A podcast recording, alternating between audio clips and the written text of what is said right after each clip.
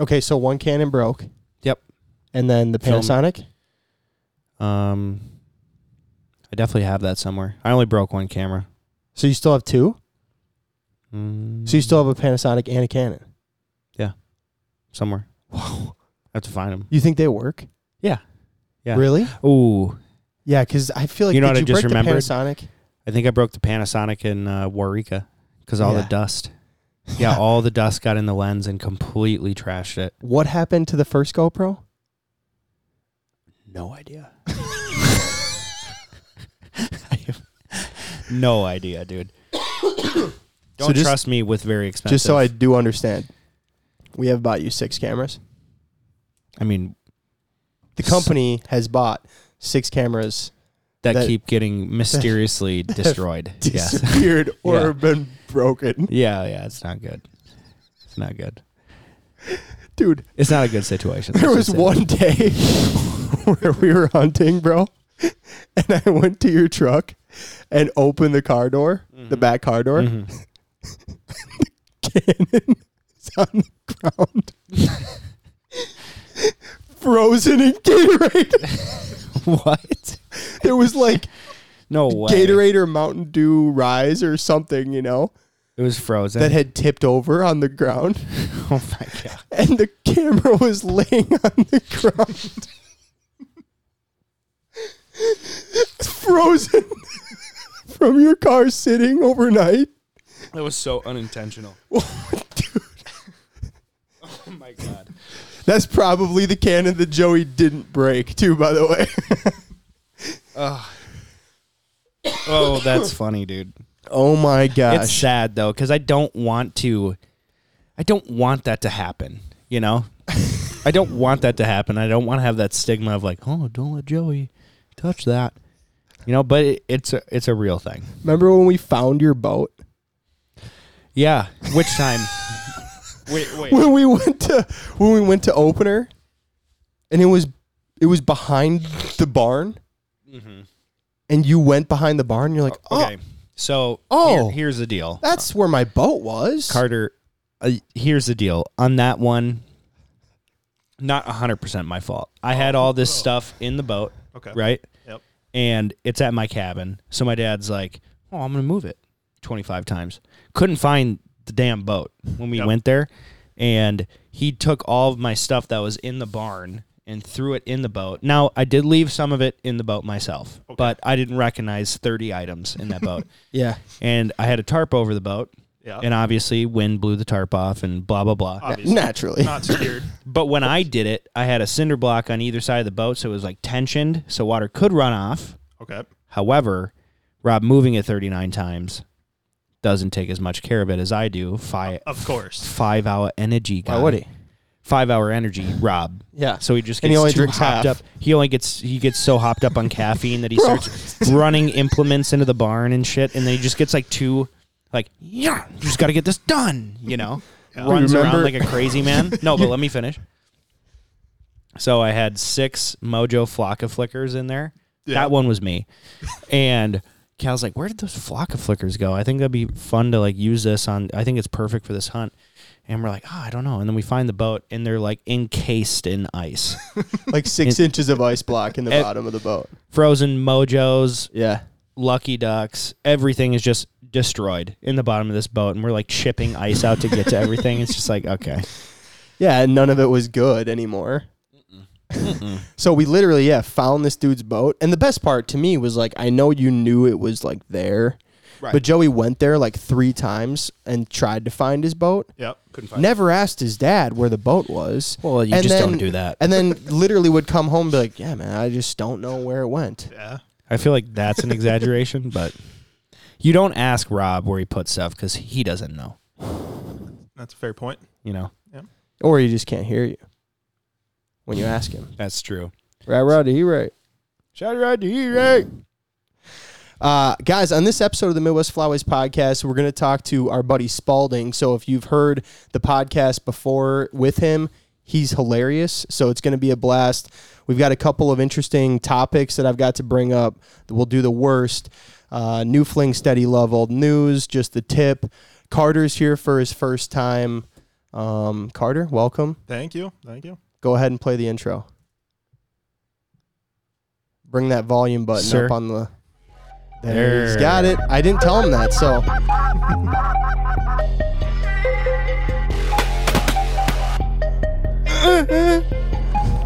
I can't not do that. Every Uh, if you like that ringtone, email us midwestflyways at gmail.com and I'll send you the ringtone for your the intro song for your ringtone. it's an MP4. It's an MP3, I think. Well, all I know is that I can't do it on my iPhone. So I think Can't it's do it an on a- your iPhone. I can't make it a ringtone on my iPhone for I'll some send it to reason. you. I'll send you an MP3. I don't want it as my ringtone personally, just because I hear it every week. Oh, sure. But oh my god, do you want to hear what I made my new ringtone? Yeah. It is. Actually. It is honestly amazing. Let me pull it up here. Yeah, play it for me. It's iTunes Store, right? While you bring that up, this podcast is also brought to you by onX Hunt. And onX has a ton of new features, guys, that are coming out. Um, and they're constantly working to make the app better and better. Uh, Joey and I have definitely been using the track line a lot where you can just basically trace where you go in and out. The app works without cell service. So even if you're hunting in the boonies, which most of us are a lot of the time, uh, you can still rely on it. Incredible imaging. You can go and see all the different fields that you could be hunting, kind of scout an area for corn, whatever you need to do. So go to onxhunt.com. Uh, you can use our code MWF20 for 20% off any of your memberships. Did you find this? Yeah, I'm having a hard time finding ringtones, but Yeah, don't worry about it. oh, here Um, it is. Oh, okay. So this is my new um, ringtone for people that I don't have a specific ringtone for. Sounds good.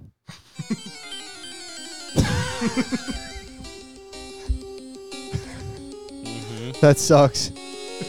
Wow. You know Can what you- that is, Carter? I'm not old, no. You're not old, he says. Dude, It's awful. nostalgia. Let me tell you something. People would play Pokemon on their Game Boy and listen to that music for hours, dude. I mean, eight I was hours. one of those people. Yeah. Staying No. up in his bed all night, and the volume was as low as he could get it, but he had to hear a little of it, you know? Little, Get yes. him true. going. I did have to hear a little bit of it. Do you remember uh, when the hyper beam would go off? No. Okay. No. No, I'm not going to Oh, play it for that you. I'm just. I'm Don't make very- the sound I'm either, very though. disappointed with you. Yeah. I can't imitate that noise. I didn't play it as much as you, man. yeah. It's okay. I didn't I just didn't, you know. Um interestingly enough, I was reading different duck hunting articles recently, and South Dakota um, is now going to offer 300 more non-resident tags. Um, and the local folks are not pumped. Right. They uh, they were pretty unhappy about it, and they were like, "I don't really understand why they would do this." Um, and Money. If no shit, Money. yeah, because nobody voted for it, nobody wanted it. They just did it. Right. You know? And obviously for money. But yeah, people are, you know, this is going to start to present a real problem for us out here. And that made me wonder, should we just should Minnesota do that? Should we only provide like what if Minnesota you had to get like a draw? You had to draw a lottery. Like you couldn't just buy an out of state license. I don't think a whole lot of people Think would it be would buying really- a state license here then. I don't think so. No. No, I think it'd be dumb if Minnesota did that. I think it's dumb that South Dakota does that. Me too. I don't get it. Because There's like so few people Because feel like, every living in South Dakota and well, I think they give out Carter, you might know this, 3900 out of state licenses every year Sounds close. Yep. and they sell out every year. And so what's an out of state license in South Dakota? Minimum of $100, right? yeah. So I think with the habitat stamp it's 120. And so what's 120 times 4000? That's 40 grand about. What? 40 grand. 20 times 4,000? Yeah. Isn't it? It's I don't a know. Check it. 420. It's like going to be Oh. 400 something. Oh, okay. Yeah, I thought- misplaced a zero. I'm like, how That's did you get to 42? Half a million. 120, yeah. Times 4,200. Or, yeah, 4,200? Yeah, 505, 504,000. Oh my. Yeah. Couple of zeros. Joey's like, that's like 40 grand. so now imagine like if they just kept it open, they make a couple mil easy every year Yeah. off of hunting. Off people hunting ducks only, bud. Right. But I think that's one of the reasons why South Dakota is amazing because this doesn't have a whole lot of out of state traffic. That's what I'm saying though. Like, do you think we get a lot of out of state traffic? Yeah, Yeah. do you think that it would be better for us if we didn't? no, not really. You don't think we'd have better hunting?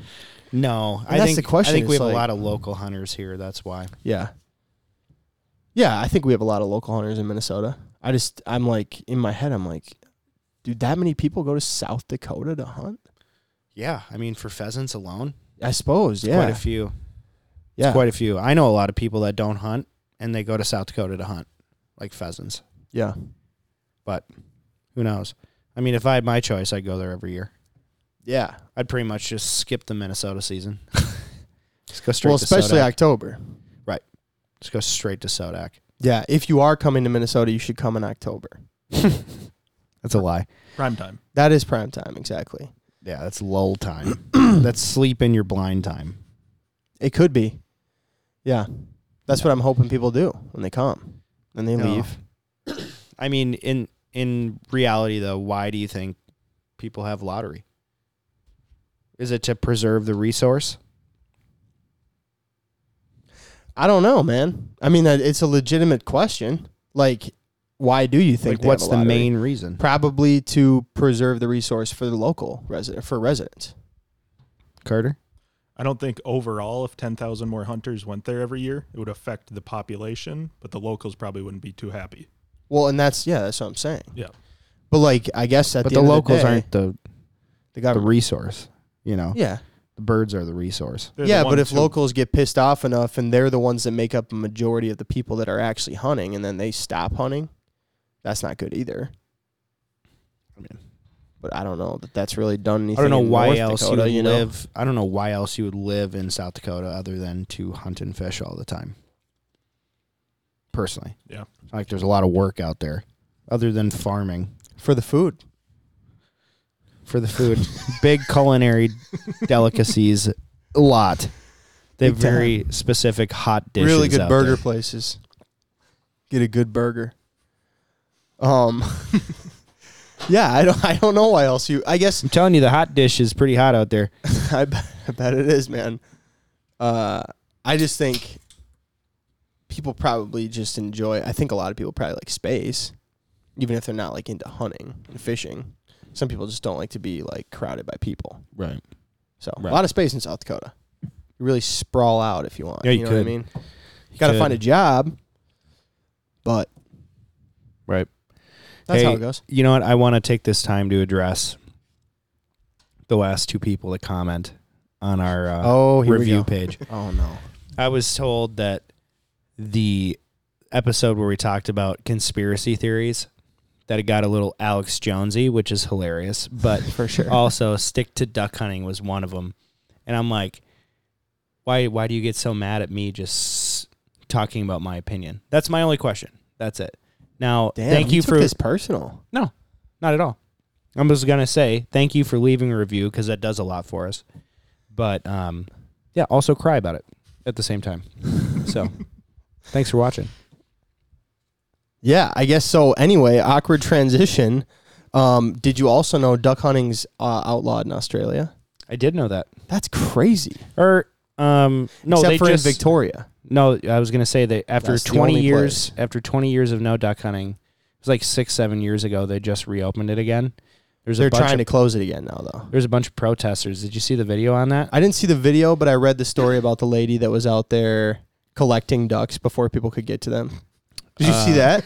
I didn't see. I didn't hear about her Yeah. collecting ducks. Yeah. But I did hear about several, like dozen protesters going out into a public marsh with air horns before people shot at birds. nice. And so then they got arrested for hunter harassment. yeah. So yeah, I ridiculous. read a story that there was some chick that went out there with like 400 volunteers. and then they would like hide in the reeds is what it sounded like and then when people would shoot birds, they would go swimming into the water and grab the birds and then swim back with the dead birds. Isn't that like stealing? I don't really know. I don't really get it. Like you're against, uh, you know, animal harassment, but what are you doing with these birds?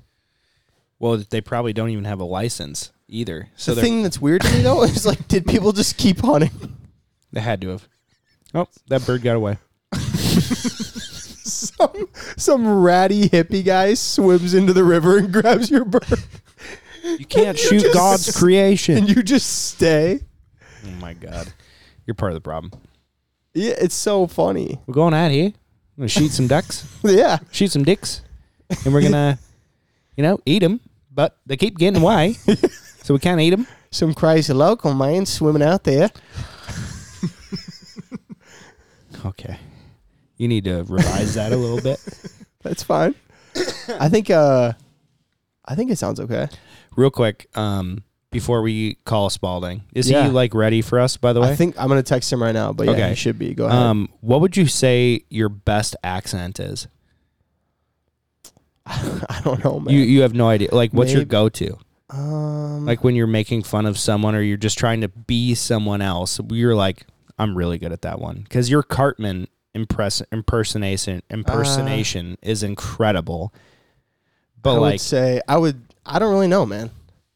I don't. I don't think about like it. when I you're don't have like a joking go-to. around, you don't. Yeah, no, I don't have. I don't know. It just depends on the situation, I guess.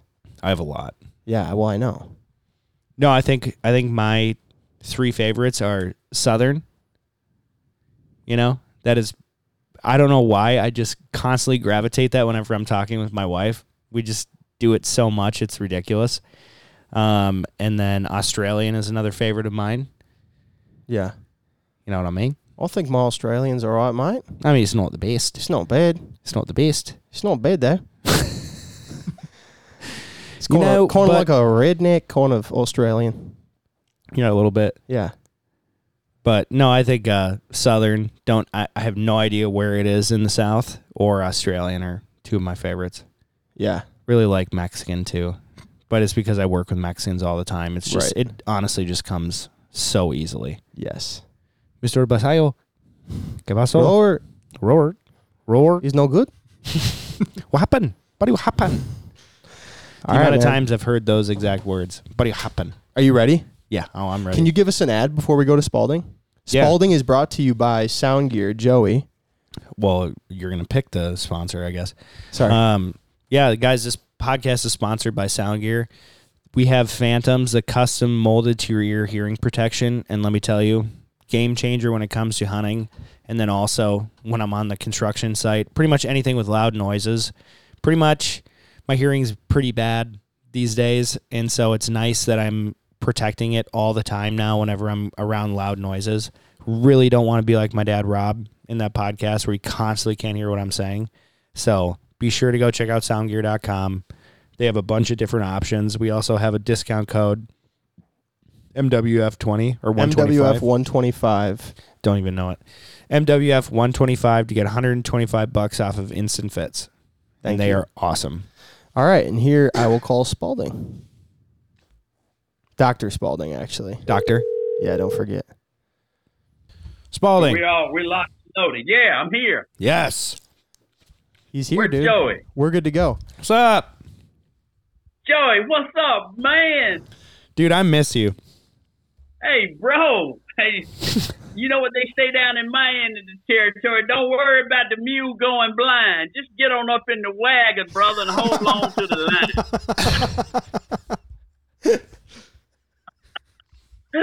Oh my god. Oh, man. Dude. Oh, You got my the right goodness. one, baby. You Let's got the go. right one, baby. I love it. What's Dude, your I love hey? it. What's your you what's your right saying, one. Spaulding? It's the right one, a, a Yeah, good gun. Okay, my saying is uh, the right one, a good gun, and a dog.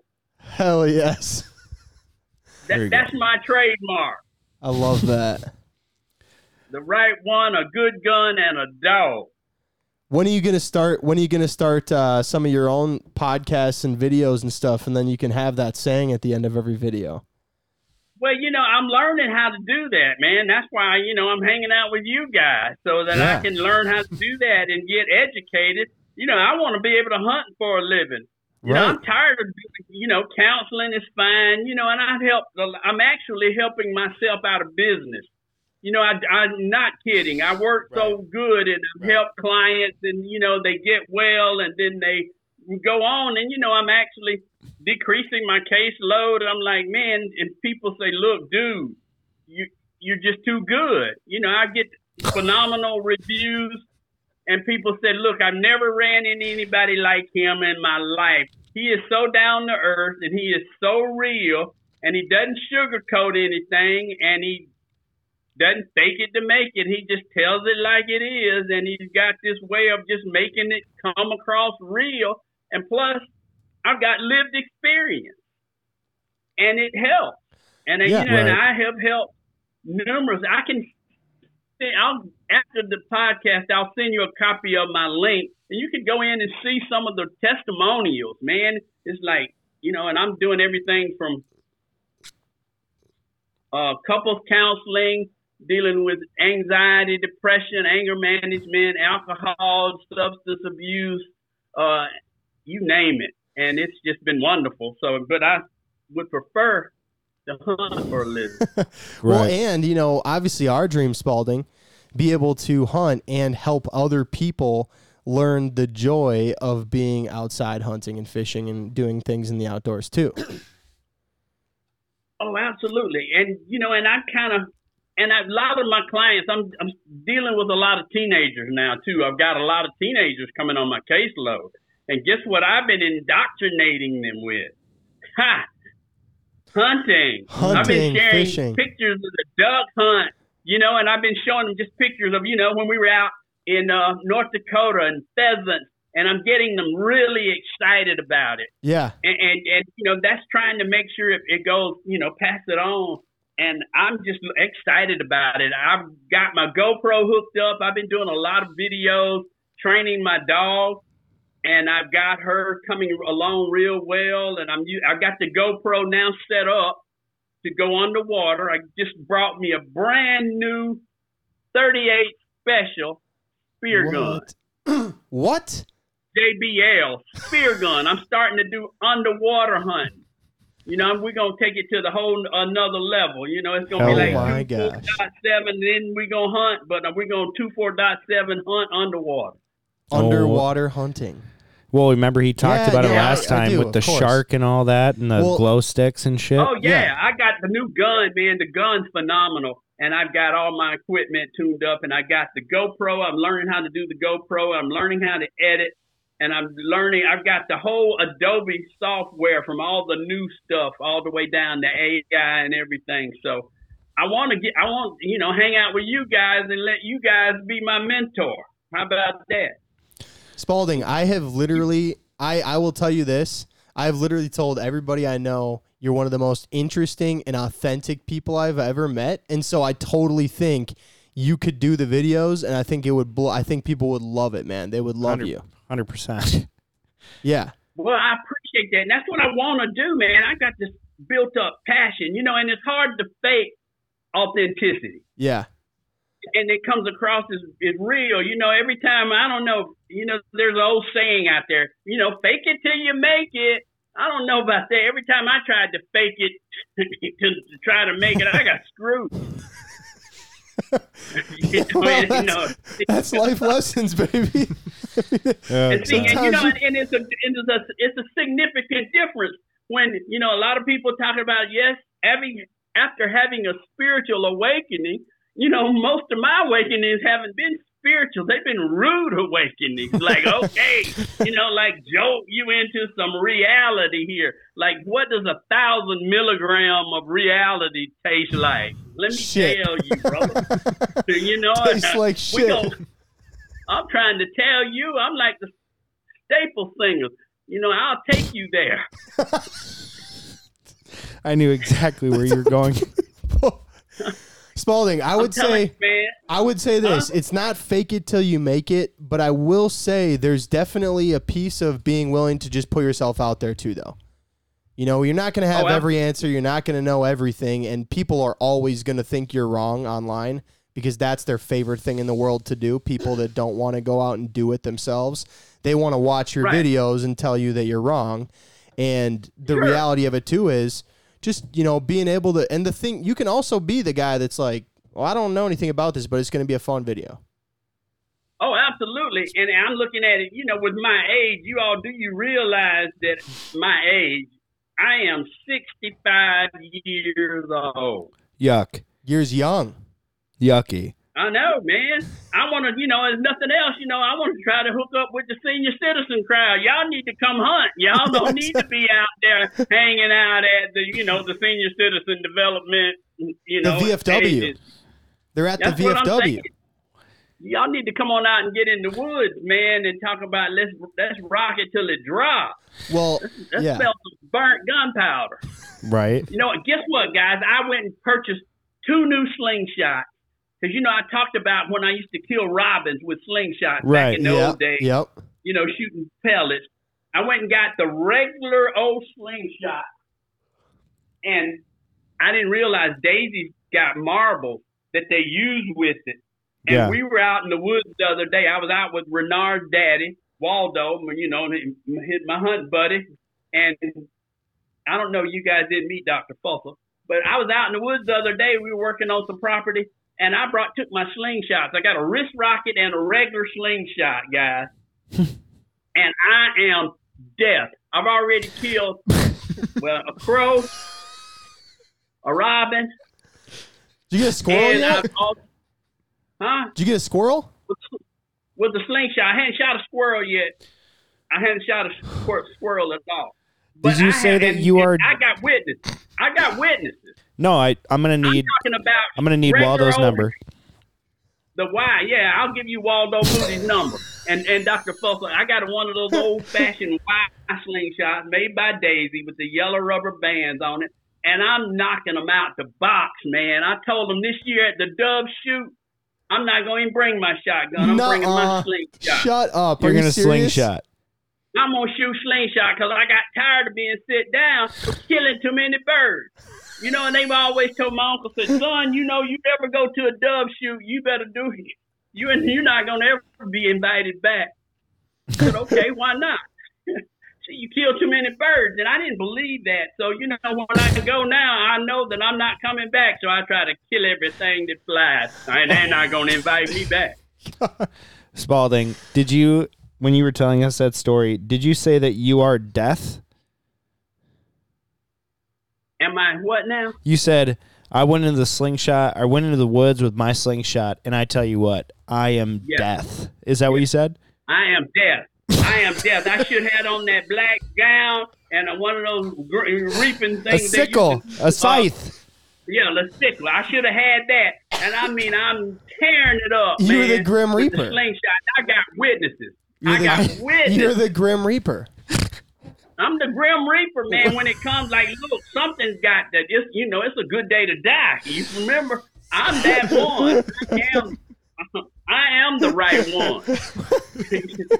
no doubt. I am You know, dead. look, if, I, if, if people don't believe me, if I tell you, I say, look, Joey, look, man, the berries are right. And you can, and don't worry about it. Where they are, you just go, you just go ahead, get your bucket, and come on. Don't worry about it. We going to pick because Right. they're right. My word. My word is like that. You're you're I right, take- berries. Look, man, I can show you better than I can tell you. All the right one, a good gun, and a dog. The right one, a good gun, and a dog. Hey, we have a time. Spaulding. We have a few questions for you. Sure. All go right. ahead. Being a psychologist, all right. Yeah. Here's an interesting thing.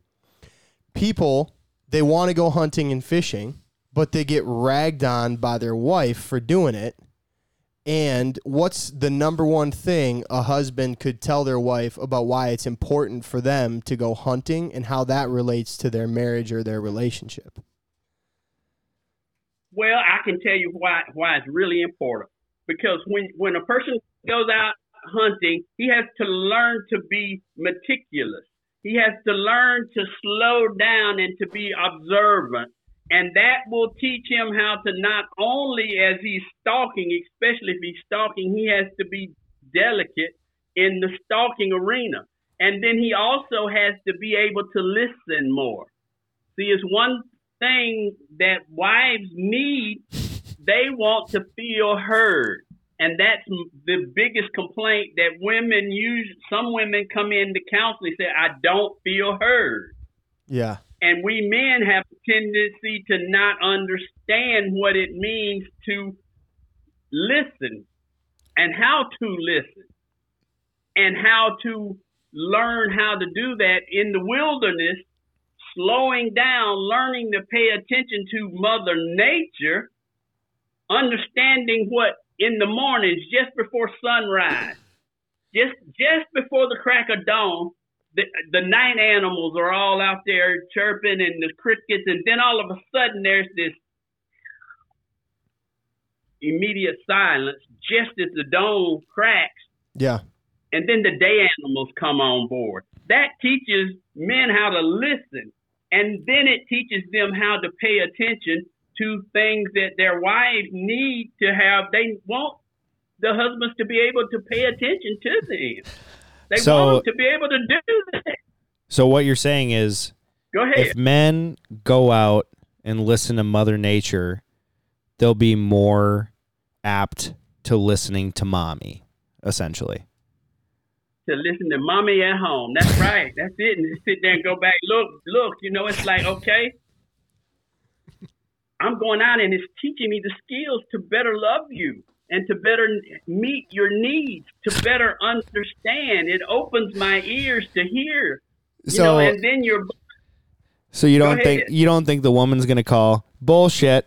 You don't think so? Cuz that's very philosophical Well, of you. not- Well, not not really, and not in rural South Georgia, especially if I'm bringing home the meat. That just cut down on the grocery bill.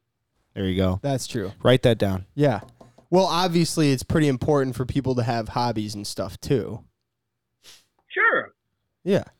What do you what do you think is Absolutely. a especially in our case, right? So you have a 60-day season in Georgia, right, to hunt ducks? Something like that. Yeah, I hadn't hunted ducks in Georgia in years, though. Yeah. Oh, okay. Because you know you only Makes get an hour in the morning. After that, fly by in the morning. Those wood ducks. After about an hour and a half, two hours, poof, it's over. No, Right. no ducks in Georgia. So so let's say you get it's 60 woody- days. Let's say you get 60 days in the season to hunt. What do you think is an acceptable amount in order to not piss off your wife to go out and hunt? Because there's been some years where I've hunted 50 days out of 60. So like, yes, honey, I got to go out into mother nature.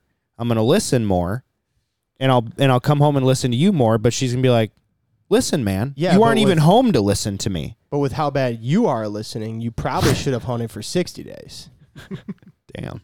Well, and let- and let me tell you what you do. You see, when you're out there, you're hunting, you're invigorating yourself. And then when you do go out, and I want to do the full 60 days every day and see what I'm going to do when I get back home, you know, in the afternoons or, you know, after a couple of days, I'm going to try to, re- I'm going to remind my wife where, and show her where the honeymoon spot is. Oh, okay.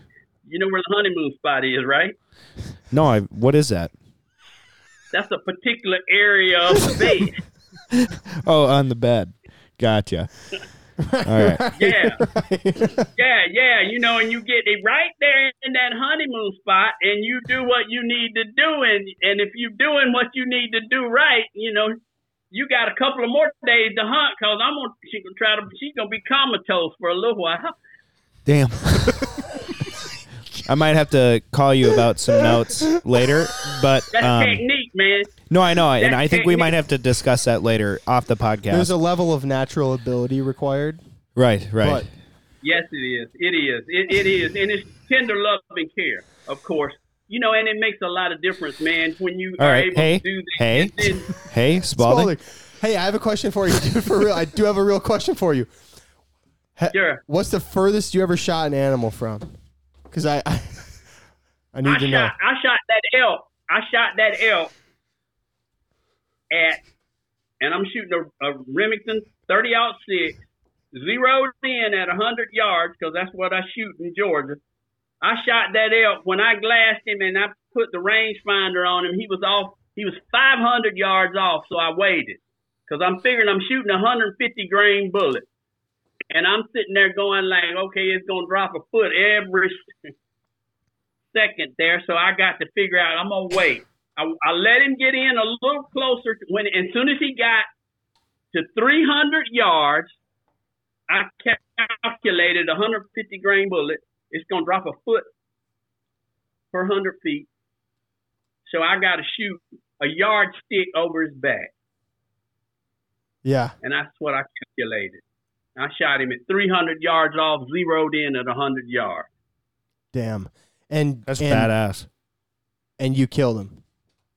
Yes, sir. Damn. You know, That's and I was telling the, I was talking the other day. We got a buddy of ours that hunts with us. He's he's a urologist. He's a doc. And I tell them, like when I used to hunt my deer, when I shoot deer, I like to go through and do like the post, you know, uh, the forensic post examination. Oh, that's and let me tell you, what I do, I have this tendency to because I don't like to mess the meat up. You know, in different shots, you know, you can screw the meat up with thirty aught six. You know, you can bloodshot the meat or whatever. Spaulding, What I do, you told us and that you, you got to understand. Go ahead. you told us this on the last podcast that you shoot Did a I tell you about specific arch artery. of the aorta off? Yes. I'm telling you, I had to tell this doc that the other day. He said, Spaulding, you really know what you're talking about, don't you? He's a doctor. I said, absolutely. And I can tell you, cause yeah, I won't go deep into it. That's that biologist coming out of me. You do know I was in the past life. I was a funeral director too, as well. So I had to know all the arteries in the veins. In a past life. Well, you know, I call it my past life. I, and you know, I was I grew up in a funeral business, Oh, and you know, right. I didn't get out of it until I went over into got into psychology. You know, it just wasn't. You know, no You pun like it? intended. Yeah, well, it just wasn't enough life in the business, right. Literally. literally. Yeah, no, you need to talk to people every day, and if you're talking to dead people all day, trust me, you're going to be the one who needs another one of you. Well, you know, and, and I and I and I did I provided a service though, you know, back in those days. And and and it's I come I grew up in a service oriented family. You know, you you find a need and you meet it. And then one of the most critical periods in time is the loss of a loved one. And and people don't realize that's one of, and believe it or not, loss and grief are trauma. And, and it's traumatizing. And I grew up being able to serve and and to help others like that. So, you know, and that's it's really important to, to be able to do that, and that's why that's why I have the respect for nature that I have. I respect Mother Nature. I, I respect the great spirit in the sky. I understand that when I'm out there, it is a blessing to even just be able to be out in the environment, in the wilderness. That is a gift. Yeah. That is a gift that's given to me. I feel privileged and I will honor that and respect it. And when I do that, I always get down once I harvest, you know, the bounty, I get down on my knees and I thank the great spirit in the sky for allowing me to do that. And that's great respect. And that respect for the wilderness, and this is what you can tell your wife too. It teaches respect in the household, laying all jokes aside. It teaches the respect and that energy that's involved with, because everything base, is based on energy. That energy that comes along with being in the flow of the river of life is what I call. Out in the wilderness, you have to be in with the flow of the energy. You can go out in the wilderness with someone with a negative energy, a negative outlook on, on life, and I guarantee you, you won't catch as much fish. You won't be able to harvest as much game because that energy permeates the environment, the atmosphere. It shifts the atmosphere. It's just like getting a brand new Walkman or electronic device. And I tell people this all the time, especially when they're hunting. You got to understand the energy of the universe, the energy of the wilderness, the energy that's associated with outside. It's called the river of life, what I call it. And you can sit on the bank and the river goes by, but when you go out into the wilderness, what you can do is it's like I said, you can get an electronic appliance, say a double A battery or a D size battery, and you can get a brand new appliance.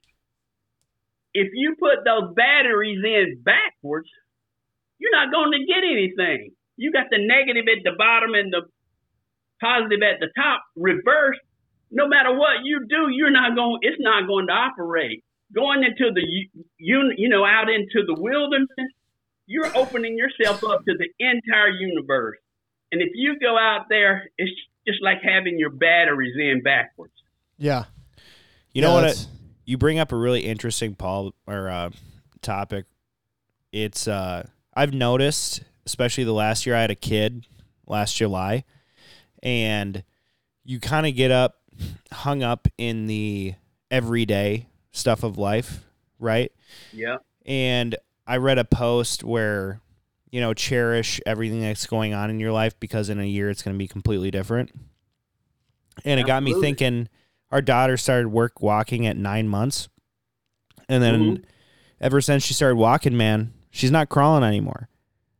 You know, That's and that's that's literally the last time my daughter was crawling, and it's like I look back and I'm like, oh shit, I really need to soak up every moment with my daughter for sure. Absolutely. And let me tell you, metaphorically, and the parallelism that comes along with that, in connection and reference to the river of life, it can be any river. And if you are in the, in, you can cross that river every day at the same place and go back and forth. Back in the days before they had bridges, you always had to find the lowest point in the river to cross no matter how many times, let's say it was the Ocmulgee River, no matter how many times you cross that river and come back in, you step into that river often, but you never step in the same river twice. Hmm.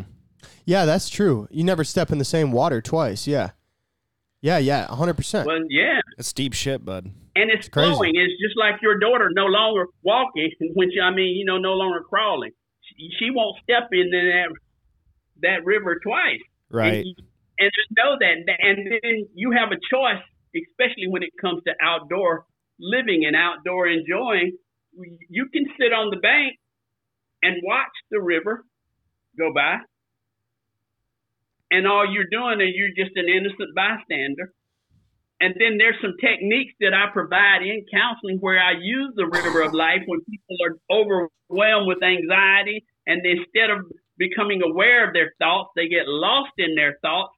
I take them out to the river of life metaphorically, and I have them to sit on the bank. And as they sit on the bank and they get lost in their thoughts, to imagine that they are now taking their thoughts off and they're finding a big oak leaf and putting that thought or that emotion or that feeling on that oak leaf or that worry or that fear, and then taking that oak leaf and setting it out in the river and watch all that leaf with worry, fear, anxiety just slowly float down the river. Yeah. I feel like I'm in a fucking counseling session, bro. You are. We are. yeah. We are in a counseling session. So No, that's cool. So when there was a year of Midwest Flyways where we were ramping up, Robert, and Uh huh.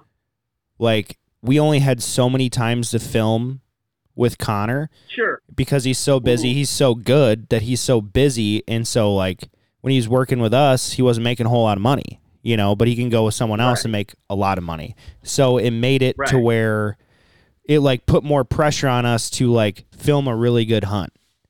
You know, where it's like we need to get good footage on film, right? Right. And that content is yeah. Right. But if you've ever been on a, a film where it's like not going well and you only have so many days to film a good film, like you get kind of pressured and you get anxiety and you get like, we need to kill these birds, Sure. you know? And Yeah. essentially what you're saying is like nature can feel that and they can like you're not there to enjoy it. You're not there to just be a part of it, like be a sportsman. You're doing it for Yeah. a different reason. And you're saying that everything can feel that, huh? You're sending off a bad vibration or a vibe. You got your batteries in backwards. Right. That's crazy. I and mean, that's it. That is real. that is more real than you will find in Never Never Land. Yeah. That is real. And when you take that energy on and you and, and it's like you go and when I go out I just take a deep breath. It's like I become the outdoors. Right. I melt into it. I, I become a part of it. I, I, I know what it's like to feel the trees, to be the trees, to know the wind, to understand the wind, to be able to let go and relax Yeah. and become the wilderness. That's That is something. a psychological state. It's so interesting that you brought this up because it's something that I've been really working on with myself. I've had so much anxiety. I've just felt so overwhelmed with so much stuff going on. And when I get home after a long day of work, because when I'm on the when I'm at work, I'm either going places or I'm constantly on the phone. You know, Sure. and I look back and it's already been a year since my daughter's been born, right? It literally flew by, but it didn't at the same time. And I'm looking at myself Right. and I'm like, tomorrow it's June. You know, holy crap. This is insane. What did I miss Sure. out on this year? And so now what I'm doing, especially when I'm, I just went fishing over Memorial Day weekend right. and I caught like five or six bass right away. It was a great time. The fish were biting midday. That never happens. And I was fishing with my future brother in law, my grandpa, who's 93, and my Right. aunt and uncle, uh, Hildy and Larry from California, that I see twice a year, you know? Right. and it's so and i after i caught those five fish i just stopped caring about how many fish that i'm catching and i started tying their line so it got like they got like in the water faster and taking their fish off for them because they're using treble hooks and whatever and like i Absolutely. in that moment i'm like this is so much more important than like how many fish i'm gonna catch am i gonna you know cast over someone's line even though i know i can do it without hooking their line but Absolutely. is that worth it at the end of the day? It's not. I'd rather just soak it in and be in the outdoors with my family. and you and Cal know as well as I do when you are out there, you enter and you finally enter, and you it's like you go through a time warp or or a stargate, and you find this zone, and then that's where Einstein stuff comes in, where time becomes just a mere perceptual constraint. Yeah. Well, here's here's another crazy thing about this, and this is one thing too that I've kind of that I've said to my wife before. But um, I played football in high school and then in, in college, Spaulding, and uh, Mhm. you know I remember when I first met my wife, her asking me what I liked about football the most, and I remember saying when I'm playing football, I'm not thinking about anything except for playing football.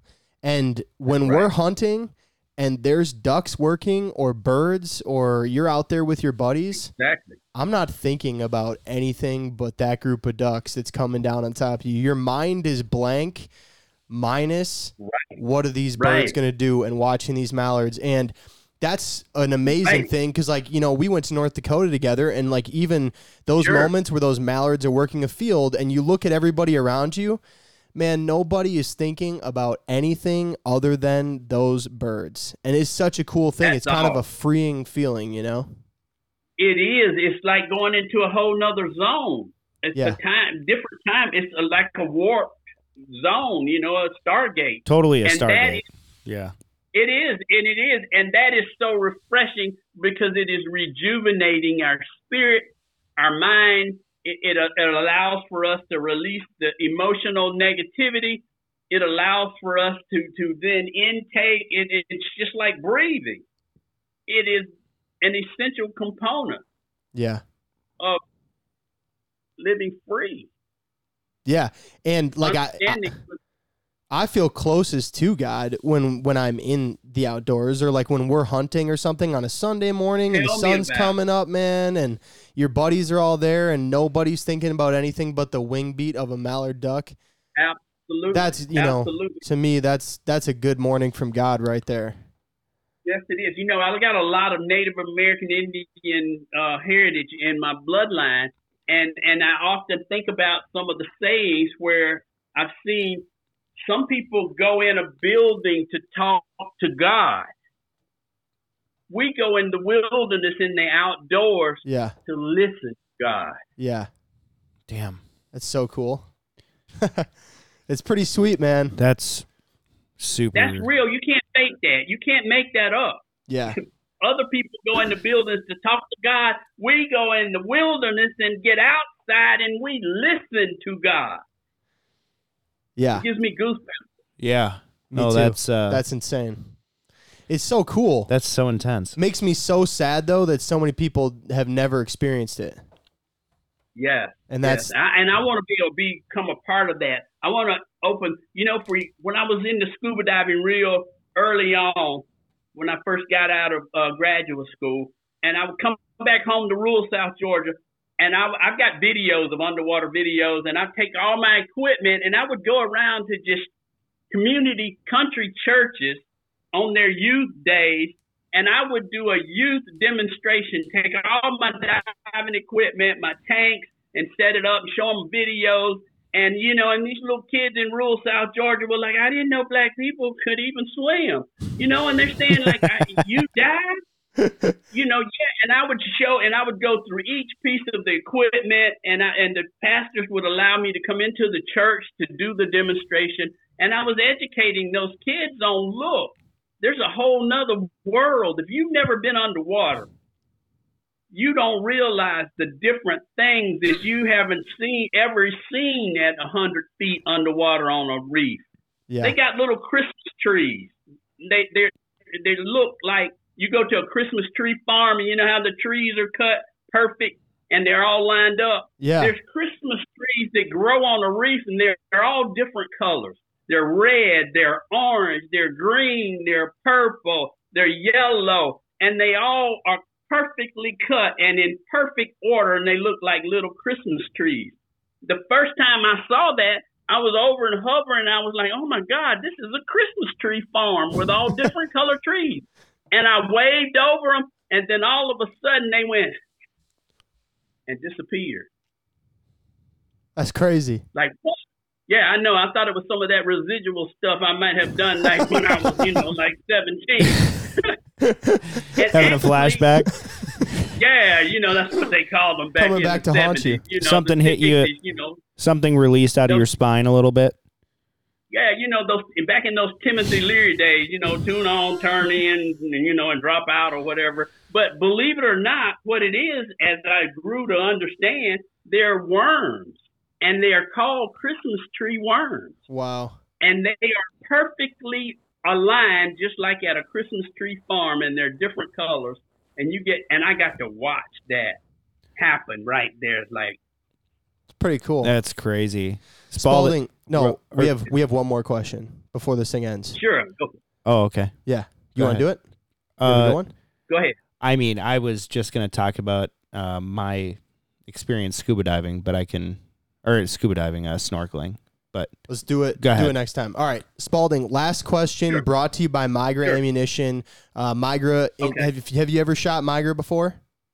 No, I haven't. I Okay, haven't. we'll we'll have to have you try it sometime. But it's a two four stack, so they utilize two different sizes of BBs, and this Oh, ammo is the most consistent ammo that I've ever shot. Spaulding, I love it. You need to try it sometime. I'll get you a box. Oh, absolutely, Yeah. man. You, I have to give you my address, and I can would love to shoot it. It's like two different size BBs in one shell. Yes, sir. Yeah, I'll send you a couple boxes. Well, I'll get your address when we're done. But last question. Sure. So, so yeah, I, go ahead. I know you've been working with some younger people.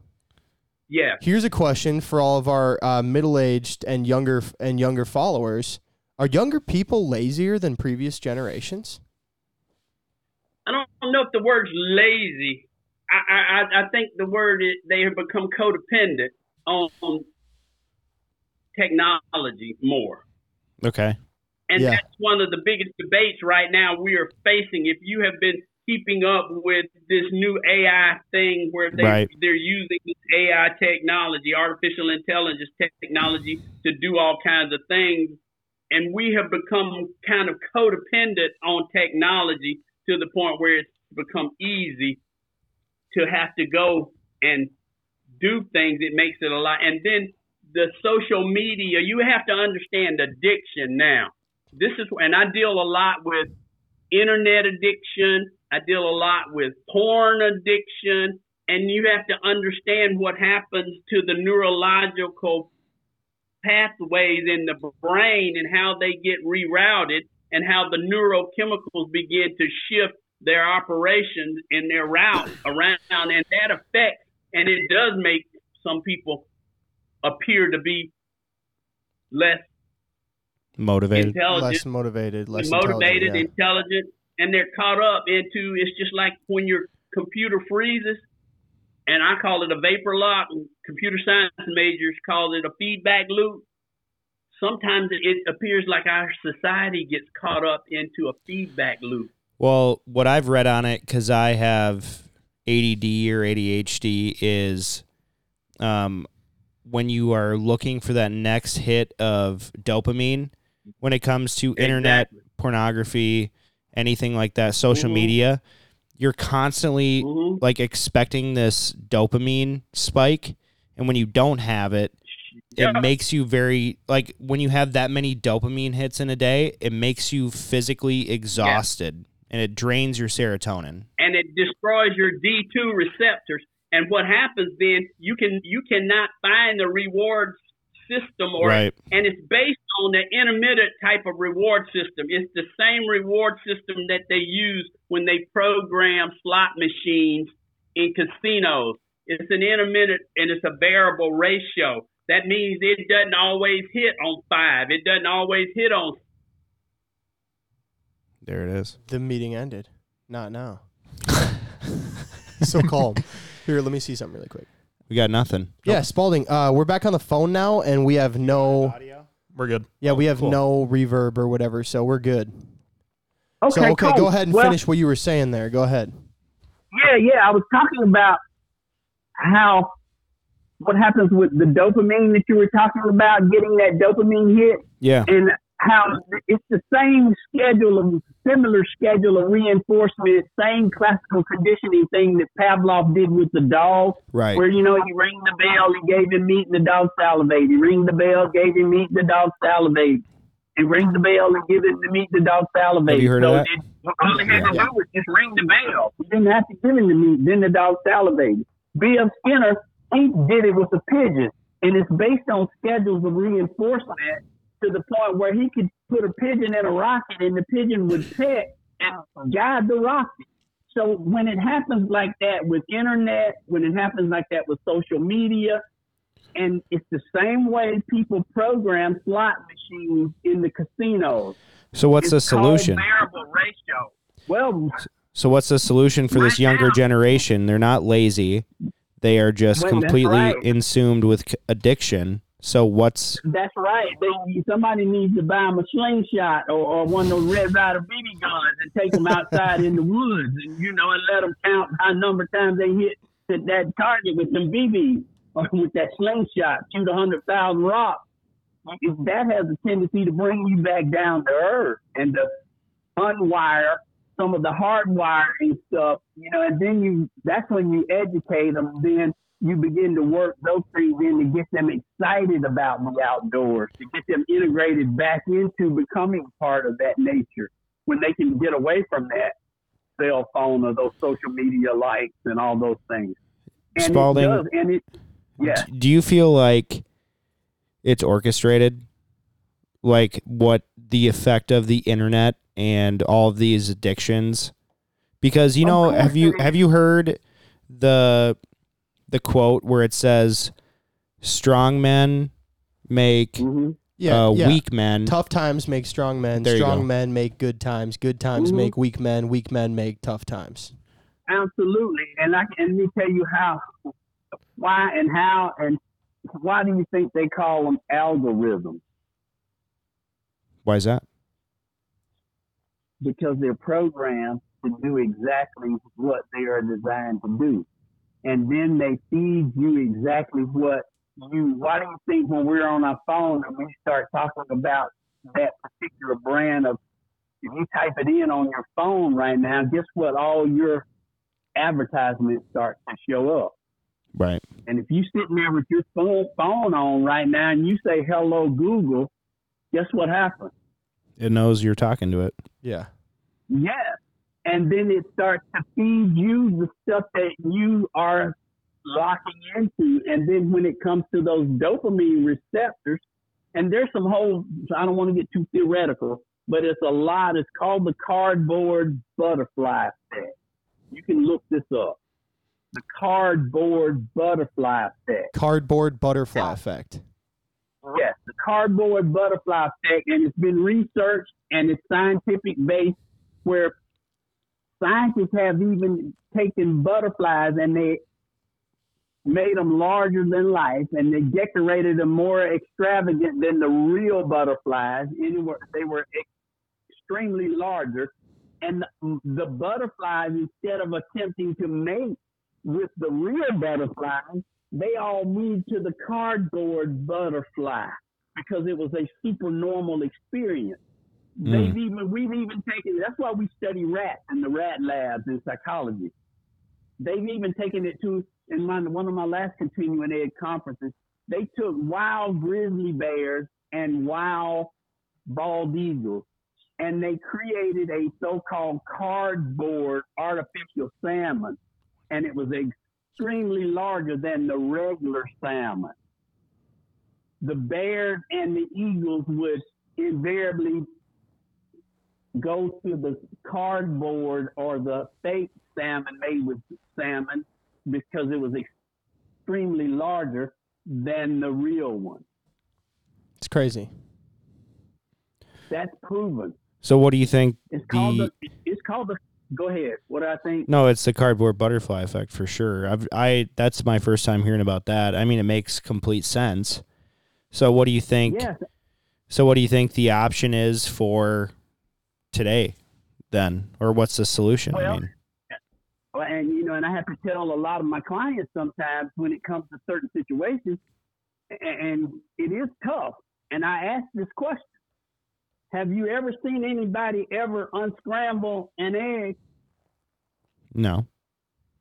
You're right. but being the but being the optimist I am, and optimism is well. At least if the eggs are still hot, we can put cheese on them, and all still have cheese eggs. How about that? So you're saying there is no solution, huh? No, I didn't. I, and I have to often tell people because they want to know the exact nature on why and what. And sometimes to only be able to definitively prove some things, you it can only be done through an autopsy. Okay. And I have yet to have anybody to come up to me and say, Dr. Spaulding, can you please help me get an autopsy and figure out what's wrong with me? Sure. Very apolitical answer of you. Love it. yeah. One hundred percent.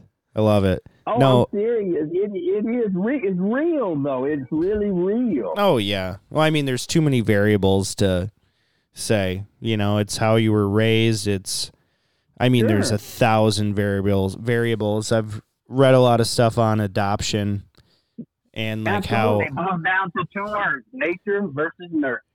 Right. Well, I mean, even with uh, kids getting separated from their parents right at birth, like it's a if it's a surrogate, and Yeah. though like it's the person's egg and semen, and they just put in another person as a surrogate to give birth to the Yep. kids, which a lot of wealthy people are doing nowadays. Sure. Those kids do not have the same emotional bond with the mother, Abs- even though it is their DNA, but because of the fact that they weren't hearing their heartbeat and they weren't in their own stomach, there's less of a parental connection bond, there. you know? Yeah. And, that's like that is real. it's there's a That lot of real. there's a lot of stuff that goes with that and Sure. It It's like- down the neurotransmitters. And and you know I can start listing them, but I don't want to get too technical here. right. No, but um going back real quick to what you're talking Mhm. about being underwater.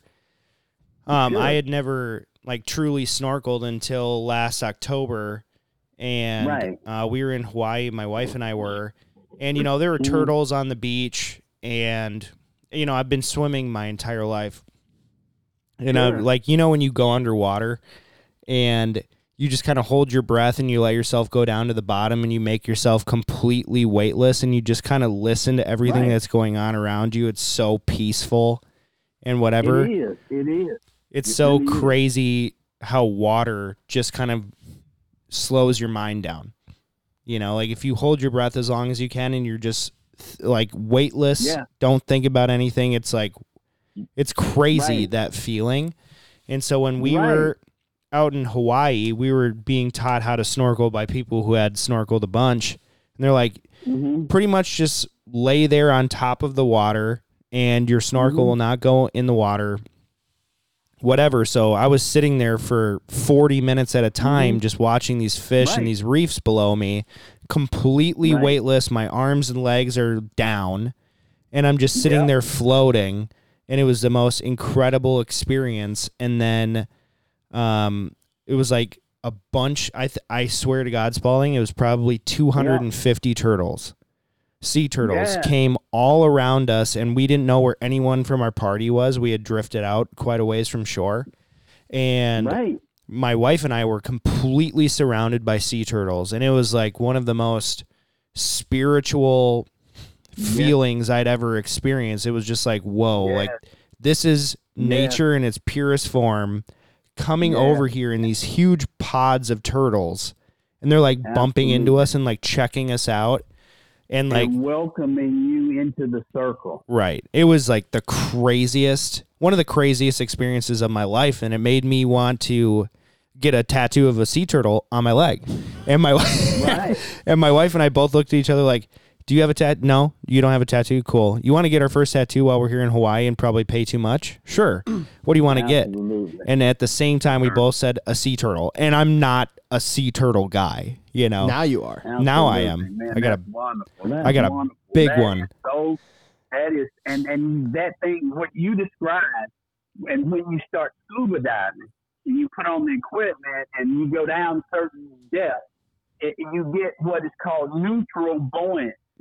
And a, when you created and use your BC, your buoyancy compensator that you got on, you get it to the point where you got your weight balance and you become neutral. You're not Oh, wow. neutral buoyancy is you're not sinking and you're not floating. it is the closest you can come to outer space, and this is why they train astronauts in water in tanks, and they get neutral buoyancy, and it's like you're in outer space.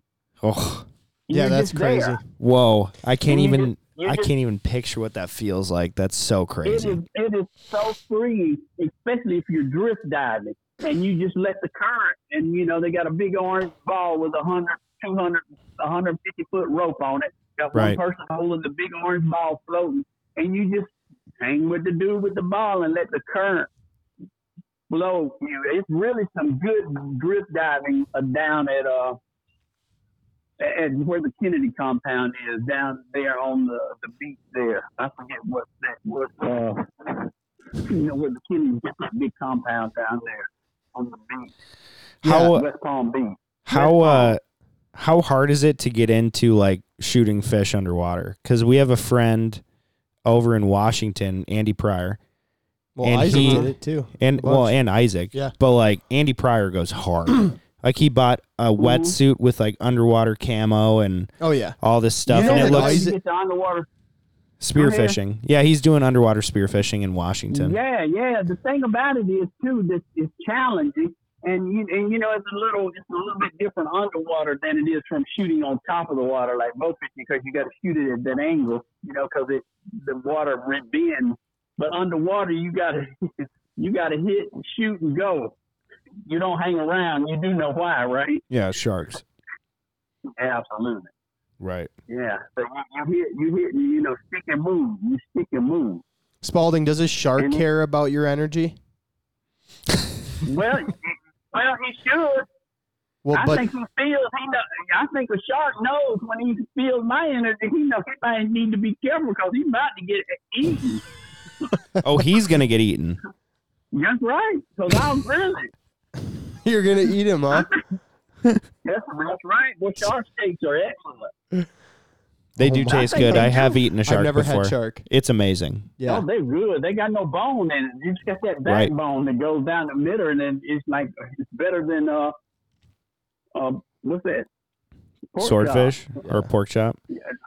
Well, yeah. If you ever had a hogfish, hogfish is one of the best tasting fish. They, they taste better than walleye. Well, I'll You got to go up the coast to kill a hogfish. And Well, it you looks pro- just like a Spaulding. pig. Spaulding, you ever you Yeah. ever eaten walleye in like Minnesota or Canada? Sure. Yeah. Oh, up really? Here? You've yeah, been the up here? Yeah, yeah. I used to fish, man. I used to fish in all. I fished in Lake Michigan. I fished in Lake Erie.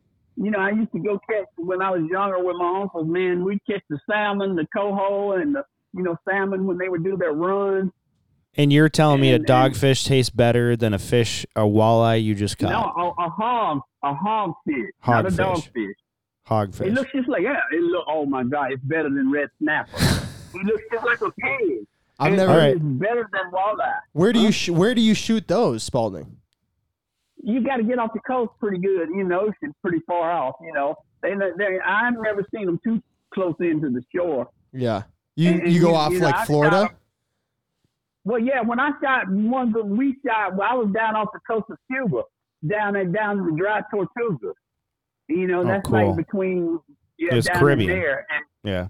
yeah, yeah, yeah, and and it is unreal.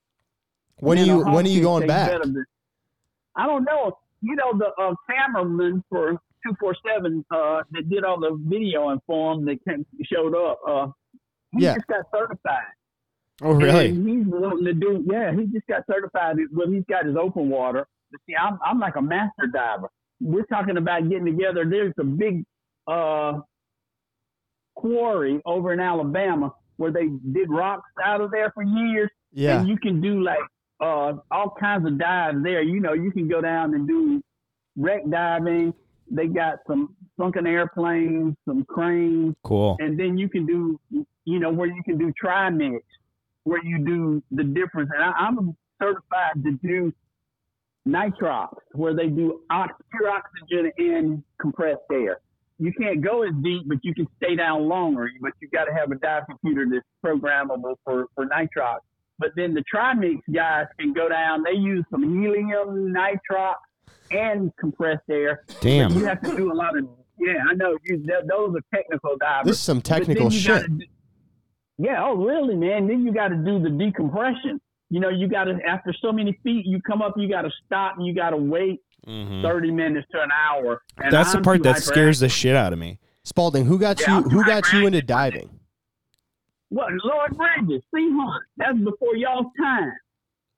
Okay. You never watched the Lloyd Bridges episode. He was like, the, go back and look at some of the old Lloyd Bridges. It was called Sea Hunt. It's the Bridges brothers' daddy. You know, Todd Bridges and Beau Bridges' daddy. He was like the ultimate sea hunt. He had a show that would come on every Saturday on underwater scuba diving. And he was, I used to scuba dive on my grandmother's floor in the sum- summertime. when was the first time you got to scuba dive in the ocean, Spaulding? How old were you? I was 20, oh, let's see, I went back at 28. I went back at 28, yeah, but I was about 28 years old, 29. First time scuba diving in the ocean. I used to do a lot of snorkeling when I was younger, but scuba diving, and you talking about underwater hunting in in there, man, where you on those pilings under the bridges was Yeah. at night with a light, man, you kill some big sheephead, all kinds Grouper. of fish. You can get some. Oh yeah, man. Let me tell you Yeah. what we. I got a buddy of mine that would take me. I call it an underwater motorcycle. Okay. and he had a he had an underwater scooter, and it was reversed, so he would sit on it, and he's got a scabbard on the side. And when we shoot those grouper, we call it underwater rodeo. Because if you shoot a gigantic grouper, you know he's the size They're a 400 pounds. pickup truck. Yeah. yeah, yeah. They're So 450 why it pounds. right. That's why we call it underwater rodeo. That's so intense, right. man. That's so Oh, yeah. intense. I I got some buddies down in Florida and they uh they do that every once in a while and it looks like so much damn fun. But I have a very I have a very great. healthy respect for the ocean. You know, so that's very Yeah, very frightening for me at the same time where it's like, oh, okay, what if I get the bends? Okay. Oh, what if Well, a no, fish drags me down? You you learn what you're doing, and then what you do is is you you pay attention because what we do, we always do a safety stop. Period. You know, and the maximum dive depth you can go as a uh, open water diver is no more than 130 feet. 120 would be pushing it. And then with the new computers we have now, it calculates. We can do profile diving. Long years ago, you had to ma- calculate your deepest depth and the time. It all had to be calculated as one. Now with computers, you can come back up 34 feet, and your computer is going to give you more bottom time. But before computers, you had to calculate the time down based on the moment you hit the water and the moment you got out, based on your maximum depth. So now computers Yeah. allow for us to do profile diving, and and it allows for you to be able to get free. And then what we do, just as we get at 15 foot, we do an automatic stop. Period. We do a safety stop, and that allows for the off gassing of the you know the nitrogen that builds up from breathing compressed air underwater. And it that's where you know it kind of looks like what when you get the bend, it's like taking shaking a Coca-Cola up, you know, with the top on it before you open it, and then the nitrogen gets out in your bloodstream. You got to go get in the hyperbaric chamber. That But doesn't you're safe. that shit doesn't ahead. frighten That- you at all? No, man. Well, I mean, no. You know, it's like what. Only thing you have to fear is what. Death Yourself. itself. You know what? Yeah. Let me Spaulding. tell you what fear. Yeah, let me spell it for you. This is Dr. Spaulding's anonym. This is anonym. Fear. F E A R. Fear. False evidence appearing real. False evidence appearing real. Damn. False evidence appearing real. That's what fear is in my vocabulary. Spaulding, uh, have you ever gotten the bends? No. no, I'm a safe diver. I, have to I operate within, yeah, I, I Just have to dive within the parameters. Never, ever. Just have to ask. You know what I Holy mean? shit. Just That's so funny. Spaulding, we got to wrap up with you so we can close up our Sure. podcast. And we can't thank you enough for enjoyed we can't thank you enough Oh, for man. coming on. And we're gonna have to do it again. We'd love it if you'd be a regular on the show. So you have to come on Man, when we I'm ask a you. I'm a regular, man. I'm a regular because I want to learn what y'all do. I really want to do it. I, I'm serious. I want to. I need. I need. You know. I want to be a protege. I want someone to show me how to do it because I think I do have a lot to offer out You do. there in, You in definitely do. And I want to be able to do that, man. And I would appreciate you guys, especially you two. You know what I mean? Is to kind of like be a mentor. We I'm excited we will do everything So we can for We'll do you, our-. We'll do our best. I we're Absolutely. definitely not the best at it, but um, we know people though that are good at it. you know. Sure. Yeah, no, yeah, Spaulding. absolutely. I legit we we Yeah. want people to know about what you got to say because it is always fun. It's always interesting. You're completely authentic, and uh, we we appreciate you for coming Well, and on, I just I learn something Man, every time I considering me, man. Oh, Thank well, you guys we're past considering me. That means consideration. a lot. Yeah. we're we're past Yeah, consideration, you know. You're a regular now, yeah, but yeah, I know it, man. Y'all blood brothers now. You Right, know, we, that's right. hey, we all in the same clan. Oh, You yeah. know? Absolutely, that's proven. That's you know to uh, down by law. You know, ride or die. Ride or You die, know, baby. classified. That's it, baby. um So thank y'all. Y'all have a great night, man, and you close out and let me know anytime you want me. I can, you know, take it from the. I can go anywhere you need to go. You know, let's do it. Yeah. No, I Let's- think let's set uh, up. I think we're gonna have to do an annual hunt, you know. That'd be a Sure, freaking blast. And yeah, uh man, that, that, that that's right. you know, it doesn't need to be Absolutely. seven days or anything. It can be three or four, you know. Sure. and we can sure. and we can plan it out right to where we just absolutely smoke them you know And if we Yeah, don't, yeah, that- and if I'm we excited. don't, Spaulding, we all know about positive energy and how much it means, Yeah. and that we just go out and have a good time. all right And now that's what Renard Daddy, uh, my hunting buddy Waldo, Well, you kind of it's about the kind of went back to what he said fellowship. not to do. about the fellowship. Yeah, absolutely, man. I'm excited. I'm excited. Y'all don't know what you guys. You invigorated me to uh, just allow me. It is an honor and a privilege to be a part of something like this and to be able to be a part of the message that I know that you know some people out there don't even know exists. No we feel the same way about you bud You're the best, Spaulding. We love Yeah. you, man. We'll talk to you soon. All right, much love, guys. Y'all See ya. have a good one. Yeah, bye. All right, peace. Peace out. Love him. Guy's Dude, a he's- gem. and he's just had so many different experiences. I think the thing I love about him though too is he's just like he just does anything. He just wants to try anything. dude he he is just like a class a psychopath you know in so many different ways but it's like such a positive psychopath you know Yeah. like uh, i think the better word that i'm thinking of is wild card you know he's just an absolute wild card you have no idea what's going to come out of his mouth and it is so exciting to hear what's going on next we have one more sponsor to introduce to you guys it is First Lite now we have signed with First Lite this year and there are so many exciting things they have coming out. But what I want to talk to you about today is the rugged wool that they have. This stuff is double layered real wool. It is heavy, it is comfortable, but it's not too heavy. You know, it's just enough to where you feel like you're warm. And I think the biggest thing about the rugged wool 2.0, I think is what they call it, is that it doesn't pill, it doesn't shrink, it doesn't do anything. They added more wool so that it actually just becomes more molded It's to your more durable too. It's more durable, dude. So like when you catch it on a branch, it's not going to string out the wool on you and then you have to burn it or cut it and burn it.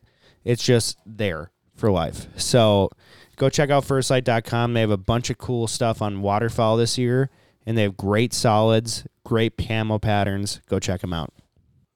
Let's do just the tip. I think I have a pretty good tip. Just the It's tip. something that I've thought of just the tip this week. Um, so man, one thing that's kind of been in my head is there's been so many times where we've gone on a hunt and have Unreal. just spilled beer. You need a sippy cup. I like really bad Carter. um so okay, we've gone on a hunt and we'll have like forgotten something. Yeah. Right? And so lately I've been trying to think up and I don't know why, but this seems to be like my late night obsession. I have like 10 innovation ideas that I want to do videos on. Um but like thinking of basically like makeshift solutions for problem- for problems when you're hunting and you forgot something. So your blind bag just got a lot fuller, essentially. no, Okay. that's the whole point of this. okay. So the whole point of this, right, is and what I thought of with this, the reason I thought of it is because you and I have forgotten lucky ducks, and we've forgotten everything on multiple hunts, obviously, Right. that could make any type of motion in our decoy spread. 100%. Okay, because you know, not, not something we thought of. And one thing I was thinking about, I hate with the jerk strings, right? One thing that I kind of hate is that big claw, because like On the anchor? Yes. Like cleaning the claw and then just dealing with it and then having to put it back in some kind of bag Okay. with like a disgusting fucking amount of weeds and shit on it, you know? Mm. You never have time. And wrapping up that big hunking claw is a huge pain in the ass. So I'm like, well, how could I make a jerk string that wouldn't have that? so what I thought of, right, is getting a mesh bag. Okay? And you can order just like regular like mesh hole bags with a cinched drawstring on Okay. Amazon. Mm. Cut the string, make a loop on one end so that the other string goes through it and pulls it tight. And that's how it gets tight. Tie a piece of elastic from that onto another piece of string, What's a piece of elastic? elastic cord, you know? Like a bungee cord? Yeah, like basically like a bungee cord, Okay. a mini bungee cord. Okay. Because I'm Which I'm you can- thinking, where can I buy elastic? Yeah. and I don't know. No, a bungee cord. Like go and buy a longer, thin bungee cord, Sure. or you can even buy like elastic cord. Mm. but go get that and tie it on to the end or somehow secure it, whatever you need to do to do that, to the other string that's cinched on the bag. Got it. Tie that piece of elastic cord, maybe a four or five foot section. Tie it onto another piece of like paracord Okay. or, you know, nylon string, whatever it is. And then as you go down that line, right, tie loops, right, with swivel hooks. Get swivel hooks attached onto this thing and space them out every like four feet. Now you've literally just created a jerk string.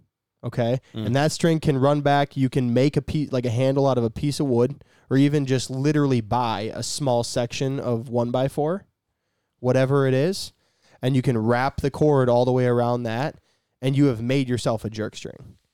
Now the key is that mesh bag, all you have to do anywhere you go is just find a rock or a couple of rocks. Fill the bag with small rocks, put one big rock in it. I don't really care. Just wait. But wait, yeah. right? And you can pick up rocks pretty much anywhere you're going to go hunt. You know, and if they're not in the water, just make sure you think of it when you get to where you're going to hunt. Grab a rock. Boat from- launch. Boat launch, exactly.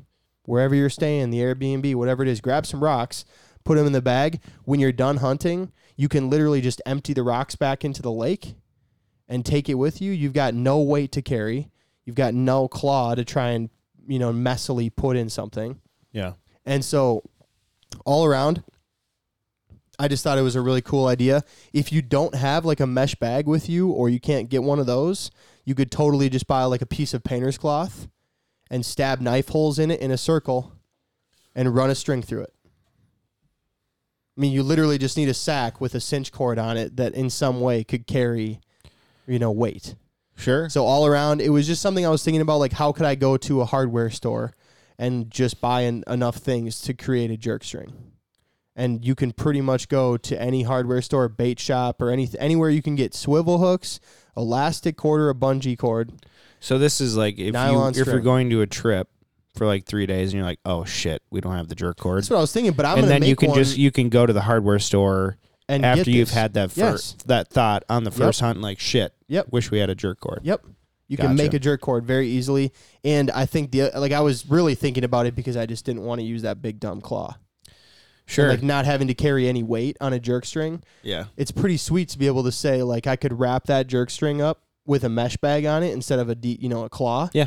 Put No, it I- in my I get it. suitcase, weighs nothing. Yeah. I can travel with that. My fly thing with that. is, um, I really like your idea. It's very cool. Um, what I always run into is why isn't the jerk rig in the boat? You Sure. know, so let me Oh, just yeah, yeah. so let me just play off of your deal. Sure. So things that are normally in a boat, right? Some sort of line, cord. You should probably always keep some sort of line that's like a paracord because you can use paracord for frickin' everything. It's so cheap. Um, and then you already have your boat anchor, or most boats have an anchor, right? So you can use that as the anchor. And then at the boat ramp, most people have a bungee cord or two in their truck. A lot of people have a bungee cord. Yep. And then um, on the keel of the decoy, you don't need to make a knot, but you can just loop it around the keel or put it through the hole of the keel. And then they all have that weird little um, yeah, like scoopity. lip that's Yep. scoopity. Yep, that's scientific. and uh, you just wrap it, you put it through the hole and around the scoopity like you would a like a boat, Yeah. um, uh, like a boat dock hookup. Yeah. Yeah. You know, you put it through the hole and round it, and then it'll hold forever. So you can do that with your decoys, and then just make sure you have enough line. Dude, and that's the thing. You literally just came up with a way to have a jerk string Right. if you forgot everything. Right. And now, has that happened? Yeah, so many Yes. times. No, that exact situation I just told you. Yes. Oh, you've made the jerk string. Yeah. Okay. Absolutely. I've never seen this, but I believe. But you. that's because you were on the hunt and you're more prepared than I am. there you go. There it is. I it always is. had the jerk string. Okay. There it is. Um, my tip, Mm-hmm. playing off of yours, and this one's might be a little bit more well known. Cal came up with a really good, um, you know, do it yourself deal. So what we have ran into quite a bit in our endeavors of hunting with people, especially new people, is they just grab their dad's shotgun and their dad's a pheasant hunter, so there's no plug in the gun, right? Ding, ding, now ding. you have to make a piece a, of tree. a field plug. Now you can make a plug out of a lot of things, but what I found, I hunted with this guy three, four years ago, and someone didn't have a plug in their gun. He goes, "Oh, I've got a wooden dowel in my bag." I go, "What? You have a wooden dowel?" He goes, "Yeah, I always keep one." I'm like, what do you have a wooden dowel in your bag for? He's like, "Well, this for starters." yeah. but also there's always something on someone's uh, layout blind or A-frame that breaks or it's not getting tight enough. So if you think about every A-frame, there's not enough material after you put all the grass and stuff in it because it's so tight. And then when you're trying to buckle the buckles, it's really hard. And he's explaining this to me, and I'm like, oh my God, you're a freaking genius. So what he did is he wrapped the two ends of the buckles around the dowel. He goes like this and turns it. Now there's no resistance to buckle those things. I'm like, that is so smart. Like just crazy. He just had like a 8, 10 inch wooden dowel that you can tell that he broke so many times to put in people's guns for a plug. I'm like, damn. But I've also seen people use shotgun shells and um, tree branches. constantly. Yeah, I've seen a lot Cattail of tree reeds, cattail reeds, whatever you can find that's semi hard. Yeah, but by oh, far yeah. the best one is a wooden dowel. Here's a question: If the DNR comes to check you, and you didn't like, and you have a cattail reed plug, are you getting a ticket? No, as long as they can't shove another shell. Like if you can shove only have three. I mean, if they really shoved hard, they could. I guess maybe. But like, it's like the root of the cattail. So like way Yeah, down yeah, there, it's yeah. not as flimsy. It's just crazy. It's not as you as- know, as long as you can't shove another shell in there, you're good. So I love it. Carter, you have a tip? Mine is more for uh, it, m- most people know it, but it's more for like the pile pictures. Just please belly up for the birds on ninety percent of the That pictures. actually, that actually is actually good advice. Yeah. I've seen way too many brown duck beat downs with their backs up, and doesn't look as good. Yeah, it doesn't. You think it's better for the aesthetics? I think this year to piss Absolutely. you off, I'm going to take every pile pick bird's belly down. Please do. I won't allow it. I won't allow it. I was taught so long ago not to do that. Yep. It was Yeah. like nine years ago. I hunted with someone, and they're like, "Joey, if you ever do that again, I will murder you." and I'm exa- like, "Why?" And he's like, "Just look at this." And I we killed a lot of birds that day. It was like 36 birds or something. He's like, "Look at it right now, and then look at it after we're done." And I'm Look like, like shit. "That looks so much better, Yeah, I, instantly better." that's Yeah. how I found my first hunt. uh, I we shot I think like thirty eight or something. We set them up, and they were all back up. It was me and a couple friends, and the one guy that took us out saw the pile, and he made fun of us for a long time for it, and never did it again. Let's put it that way. Crushed your ego, huh? Yeah, Look at all these birds we killed. He's like, "Well, but you didn't stack them right." Yeah. Yeah. So God, you're a noob. I love it. Oh my gosh. Uh, boys, great podcast. Carter, can you play some outro music for us? absolutely.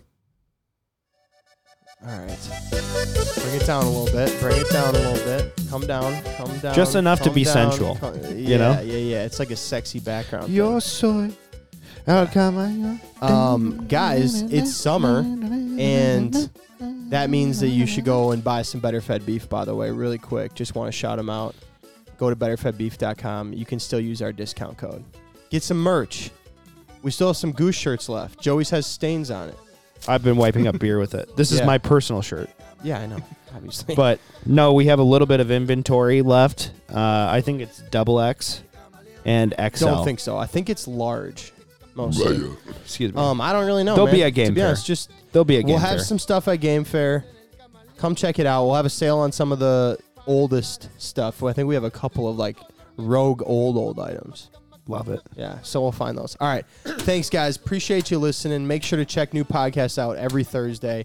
We'll see you soon. Sorry for uh, being a little Alex Jonesy, but please leave us reviews. You know, it's it's really good. Did care about And now we are wanting to get to a thousand reviews. That's Yeah. the only reason why I'm bringing it up, Cal. Mhm. It is your second time bringing it up. I know, So I know. kinda And you know what? I love it. Yeah. So bring it. For you. Uh, thanks for listening, guys. I get the last word. See you soon. hey, one more thing, by the way.